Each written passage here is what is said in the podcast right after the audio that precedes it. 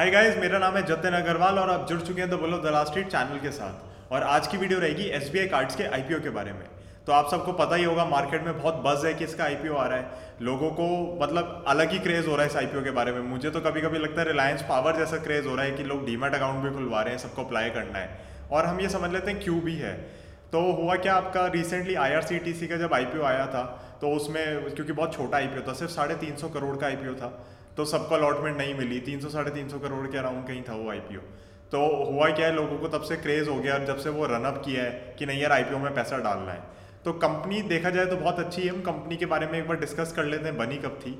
तो nineteen ninety eight में ये इनकॉर्पोरेट हुई थी और ये एसबीआई ग्रुप की सब्सिडरी है, एसबीआई बैंक की सब्सिडरी है। ये इंडिया की second largest credit card issuer company है। इसका मार्केट शेयर अठारह परसेंट से ऊपर है थोड़ा सा। और आपको पता ही होगा नंबर वन पे एचडीएफसी बैंक है इस समय भी। गाइस, हमें ये तो समझ आ गया कि इसकी पेरेंटेज एसबीआई की है, बट इसके अंदर एक्चुअली दो प्रमोटर्स हैं जो अपना स्टेक बेच रहे हैं और थोड़ा सा फ्रेश इशू है। तो मैं आपको वो समझा देता हूँ।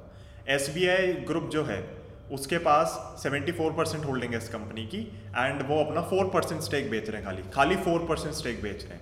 जो कार्लाइल ग्रुप है उसके पास है बाकी की होल्डिंग और वो दस परसेंट स्टेक बेच रहा है अपना।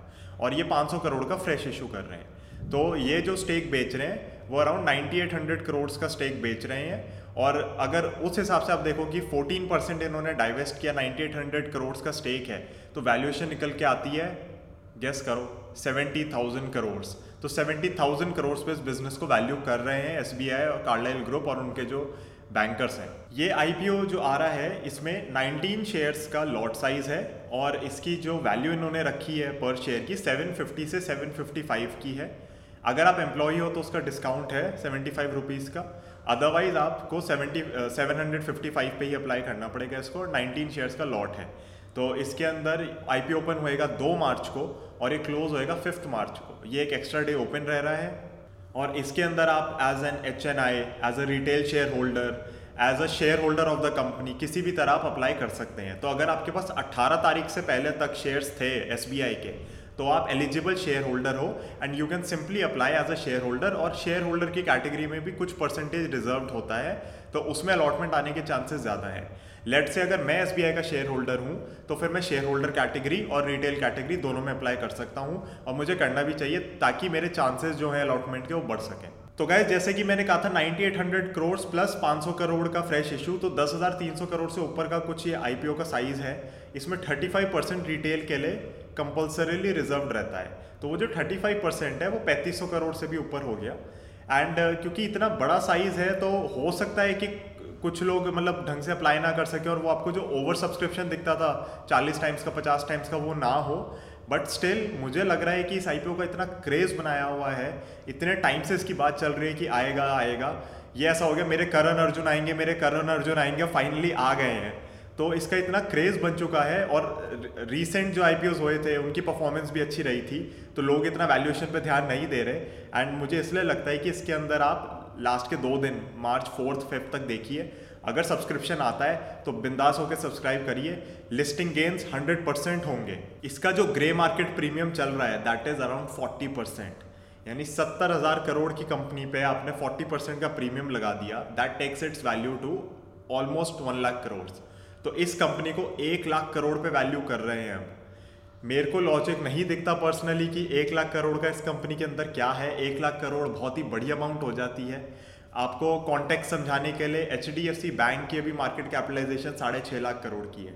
तो ये एसबीआई का एक डिवीजन है, एक एनबीएफसी है, इसको आप एक लाख करोड़ की वैल्यू दे रहे हैं। मुझे कुछ खास समझ नहीं आ रहा, बट मार्केट फ्रेंजी में है थोड़ा। मार्केट को लग रहा है कि नहीं यार इस आईपीओ को बढ़ाओ, इसको लेंगे, फियर ऑफ मिसिंग आउट है मार्केट में।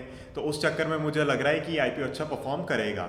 एंड चालीस परसेंट का जो मार्कअप इसका आ रहा है, ग्रे मार्केट प्रीमियम आ रहा है, इट्स क्वाइट पॉसिबल कि वो उसको अचीव करे और उसके बाद भी बढ़ता रहे। तो गाइस, अब थोड़ा वैल्यूएशंस पे ही आगे कंटिन्यू करते हैं। तो इस कंपनी को डिफरेंट क्या बनाता है, तो आपने देखा होगा ये एज एन एनबीएफसी रजिस्टर्ड है।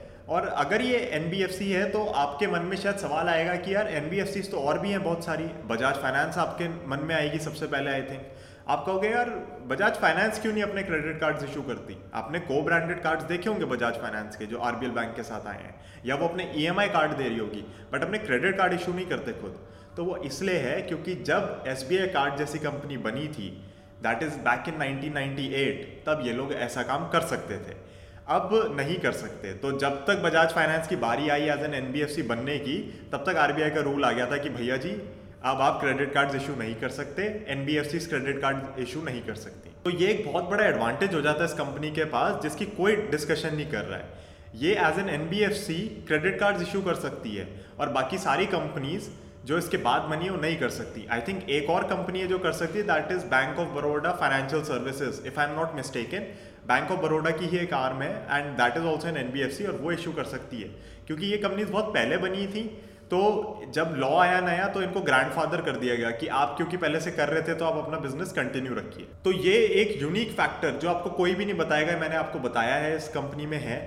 उसके बाद हम डिस्कस कर लेते हैं कि अच्छा चलो यार सत्तर हज़ार करोड़ की वैल्यूएशन तुम ले रहे हो, बट आईपीओ से पहले कितनी वैल्यूएशन तुम्हें मिल रही थी। तो आपको जान के बहुत हैरानी होगी, आईपीओ से पहले company was being valued at anywhere close to twenty five thousand crore.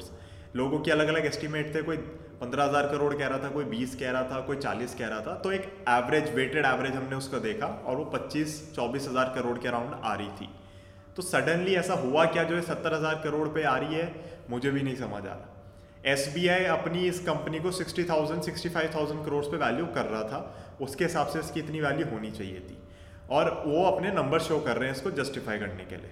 Guys तो अब हम एक बार इसके नंबर्स डिस्कस कर लेते हैं। मेरे को एक बहुत ही अच्छा आर्टिकल मिला ब्लूमबर्ग क्विंट पे, पहले आया था बट हम एक बार इसको देख लेते हैं तो आपको भी काफ़ी क्लैरिटी हो जाएगी। गाइस तो ये आर्टिकल आप देखोगे कि बता रहा है कि जो एसबीआई कार्ड है उसका इतना हाई वैल्यूएशन वगैरह क्यों है और वो पेमेंट इंडस्ट्री में कैसा कर रहा है। तो आप इसको देखोगे अगर तो इन्होंने बहुत ही क्लियरली बता रखा है कि जो इन्होंने डीआरएचपी फाइल किया था उसके हिसाब से जो इनका नेट प्रॉफिट है वो फाइनेंशियल ईयर अठारह उन्नीस में eight hundred sixty two point seven crore पे आया है, और वो पिछले फाइनेंशियल ईयर में छह सौ एक करोड़ पे था और उससे पहले three seventy two point eight crore पे। और रेवेन्यू भी आप देखोगे लगभग सात हज़ार करोड़ हो गया, और उससे पहले five thousand one hundred eighty seven crore था और उससे पहले three three four six crore. तो ग्रोथ काफ़ी अच्छी आ रही है इसके अंदर। और जो फर्स्ट हाफ था एफवाई ट्वेंटी का, सिर्फ फर्स्ट हाफ की बात हो रही है, उसमें seven hundred twenty five point eight crore का इनका रेवेन्यू सॉरी इनका नेट प्रॉफिट और इनका revenue four thousand six hundred seventy seven crore का। तो आप इसको बिल्कुल यहाँ पे पॉज करके भी देख सकते हैं, वैसे काफ़ी क्लियरली समझ आ भी रहा है। नेक्स्ट हम आगे बढ़ते हैं तो हम इसके फाइनेंशियल्स थोड़े यहाँ पे अगेन इन्होंने ना जो बार चार्ट होता है उसमें बना के बड़ा क्लियरली समझा रखा है। तो आप देखोगे कि बहुत ही अच्छी ग्रोथ आ रही है। एफ आई सत्रह अट्ठारह उन्नीस जो सारे इनके फाइनेंशियल ईयर जा रहे हैं, बहुत ही अच्छी ग्रोथ आ रही है। उसके बाद देखा जाए तो कि जो इनके डोमिनेशन वगैरह है, मार्केट शेयर है, वो इन्होंने बता रखा है। तो आप देखोगे एचडीएफसी बैंक के पास सबसे ज़्यादा मार्केट शेयर है, उसके बाद आपका एसबीआई कार्ड आता है एटीन परसेंट पे, इधर एसबीआई कार्ड है राइट, उसके बाद फोर्टीन परसेंट पे आईसीआईसीआई बैंक है, उसके बाद एक्सिस बैंक के थर्टीन परसेंट पे, और बाकी सबका मिला के ट्वेंटी एट परसेंट है। तो आप सोचो एचडीएफसी बैंक बाकियों के बराबर है जो ये अदर सेक्शन है यहाँ पे। तो आप इन तीन बैंक्स को छोड़ दो तो एचडीएफसी बैंक और बाकी सारे बैंक्स मिलके बराबर दे रहे हैं। अब स्पेंडिंग में कितना है इनका मार्केट शेयर, तो कार्ड तो इशू आपने कर दिए, एक्टिव कार्ड्स भी हैं, बट लेट्स से कि एचडीएफसी बैंक का कस्टमर एक लाख रुपए खर्च करता है और दो एसबीआई के पचास पचास हज़ार खर्च करते हैं, तो बात बराबर हो जाती है स्पेंडिंग के समय में। तो उस हिसाब से देखा जाएगा तो HDFC bank again number one है, उसके बाद हम देखेंगे तो एसबीआई अगेन नंबर टू है, और आईसीआईसीआई बैंक थ्री पे, आपका एक्सेस फोर्थ पे, और उसके बाद बाकी सबका मार्केट शेयर आता है। तो इंटरेस्ट इनकम इनकी जो है जो रेवेन्यू है उसका लार्ज पार्ट इंटरेस्ट इनकम ही है।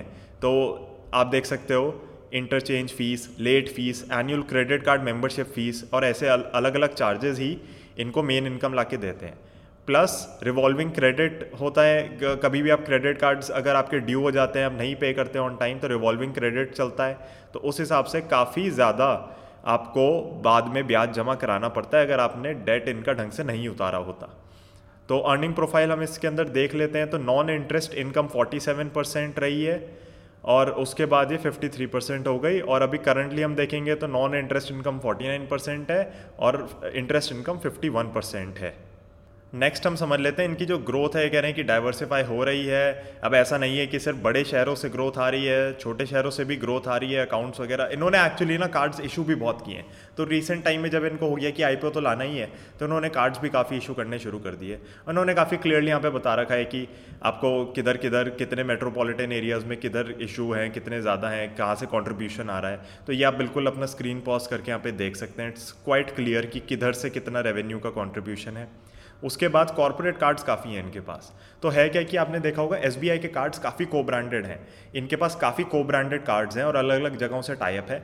और उसके बाद ये कॉर्पोरेट्स को अगर टारगेट करते हैं तो वहाँ पे सबको ये इशू कर देते हैं कार्ड। लेट से इन्होंने कंपनी पकड़ ली तो उस कंपनी में एसबीआई कार्ड इशू कर रहा है। ऐसे ही सारी कंपनीज भी करती हैं, एचडीएफसी वगैरह भी ऐसे ही करते हैं, इसमें कोई अलग बात नहीं है। बट अगर आपकी एक बार पकड़ बन जाती है तो सामने वाले का एक बार कार्ड चालू हो गया, वो हार्डली कभी बंद कराता है उसे। तो एसबीआई कार्ड्स का जो कॉर्पोरेट का बिजनेस है काफ़ी ल्यूक्रेटिव है। उसके बाद हम देखेंगे एसेट क्वालिटी। तो एसेट क्वालिटी आप देखोगे इन्होंने काफ़ी अच्छे से मेंटेन करी हुई है। नेट एनपीएस वन परसेंट के नीचे हैं। जब तक ये वन परसेंट के नीचे रहते हैं I am very very comfortable. ये वन परसेंट के ऊपर जाते हैं तो ही मुझे थोड़ा लगने लगता है कि यार कंपनी में दिक्कत स्टार्ट हो रही है, वो ढंग से अपनी प्रैक्टिसेस नहीं कर पा रही। तो होता क्या है, कार्ड बिजनेस के अंदर आपका है तो एक्चुअली अनसिक्योर्ड लोन ही है सारा, तो इसमें डिफ़ॉल्ट के चांसेस हाई होते हैं। और जैसे ही डिफ़ॉल्ट होता है उसमें इंटरेस्ट चार्जेस बहुत ज़्यादा होते हैं। तो लेट से कि किसी ने सौ रुपये का डिफ़ॉल्ट कर दिया, उसका रिवॉल्विंग क्रेडिट मिला मिला के चालीस परसेंट से भी ऊपर बैठ जाता है। तो अगर सौ रुपये पे उसको अल्टीमेटली एक सौ चालीस चुकाने पड़ रहे हैं कहीं ना कहीं, और वो लेट से कि सौ रुपये भी चुका दे, उसके एक सौ दस भी चुका दे, तो आपका एनपीए तो खत्म ही हो जाता है। तो गाइज होपफुली आपको बिजनेस समझ आ गया होगा। हम वापस चलते हैं वीडियो में और आईपीओ की आगे बात करते हैं। तो गाइज हमने देखा इस आर्टिकल के थ्रू कि इसका बिजनेस बहुत अच्छा है और इसीलिए इसको इतनी रिच वैल्यूएशंस मिल रही हैं। बट क्या ये वैल्यूएशन सस्टेनेबल हैं? तो अगर ग्रोथ आती रहती है तो एनी वैल्यूएशन इज सस्टेनेबल। हमने आईआरसीटीसी के केस में देखा कि उसका बेस इतना लो था फाइनेंशियल नंबर्स का, मैं उस वीडियो को लिंक भी कर देता हूँ यहाँ पे, तो उसका लो इतना था बेस कि जब उसकी ग्रोथ आने लगी तो सबको लगा यार ग्रोथ बहुत अच्छी आ रही है, तो वैल्यूएशन बढ़ गई, बहुत स्ट्रेच हो गई। आपने डी मार्ट के केस में देखा है, वेन्यू सुपरमार्ट के केस में, जब तक ग्रोथ आ रही है तब तक मार्केट उसको वैल्यूएशन दे रही है। तो इसी के इस केस में भी देखा जाए तो जब तक ग्रोथ आएगी मार्केट वैल्यूएशन देगी। मुझे पर्सनली नहीं समझ आता कि इतनी ज़्यादा वैल्यूएशंस क्यों है, मैं अगेन यही बात कह रहा हूँ आपसे। बट हाँ, जब तक ग्रोथ आएगी वैल्यूएशंस विल बी सस्टेनेबल। मैं इस टॉपिक पे, आईपीओ के टॉपिक पे, तो आपको ये तो समझ आ गया इसके अंदर प्राइस बैंड कितना है, इसका इशू प्राइस कितना होने वाला है, इसका आपको लॉट साइज कितना मिल रहा है, ओपन कब होएगा, क्लोज कब होएगा, एज शेयर होल्डर आप इसके अंदर पैसा डाल सकते हैं, as retail normal retail investor आप इसके अंदर पैसा डाल सकते हैं, एम्प्लॉयज़ का कितना डिस्काउंट है, ग्रे मार्केट प्रीमियम कितना चल रहा है। तो ये सब मैं कवर कर चुका हूँ। जैसे मैंने आपको कहा था grey market premium around forty percent का है, तो ये सारी चीज़ें कवर हो चुकी हैं। अब मैं इसके ऊपर एक और वीडियो बनाऊँगा, वो भी आपको कल परसों में अपलोड हो जाएगी, यहाँ पे दिखेगी चैनल पे। वो होगी एचडीएफसी बैंक का जो डिवीज़न है और इसका जो ये एक लाख करोड़ की वैल्यूएशन आई है उसका इम्पैक्ट एचडीएफसी बैंक के ऊपर क्या पड़ेगा। क्योंकि होता क्या है कि आप पेयर टू पेयर जब भी कंपैरिजन करते हैं, आप देखो ये सेकंड लार्जेस्ट कार्ड इशूअर है, डेफिनेटली ये एनबीएफसी भी है, बट हमने देखा एचडीएफसी बैंक के पास भी एक अपनी एनबीएफसी है, एचडीबी फाइनेंशियल सर्विसेज, जो कि बहुत ही जल्द लिस्ट होगी। तो गाइज वो वीडियो जो एचडीएफसी बैंक की वैल्यूएशन को कंपेयर करेगी, क्या उसके वैल्यूएशन में भी एक बम्प अप आना चाहिए इस आईपीओ के बारे में, बहुत ही जल्दी आएगी। आप चैनल के साथ जुड़े रहिए। होपफुली इस आईपीओ में आपको अलॉटमेंट मिल जाए और आपका पैसा बने। मैं अगेन सजेस्ट करूंगा लास्ट के दो दिन की वेट करिए, चार दिन के लिए आईपीओ खुला हुआ है ये वाला, और आप लास्ट के दो दिन की वेट करिए। एंड अगर उसके अंदर सब्सक्रिप्शन अच्छा आता है तो आपको बहुत अच्छे चांसेस हैं कि इसके अंदर पैसा बनेगा।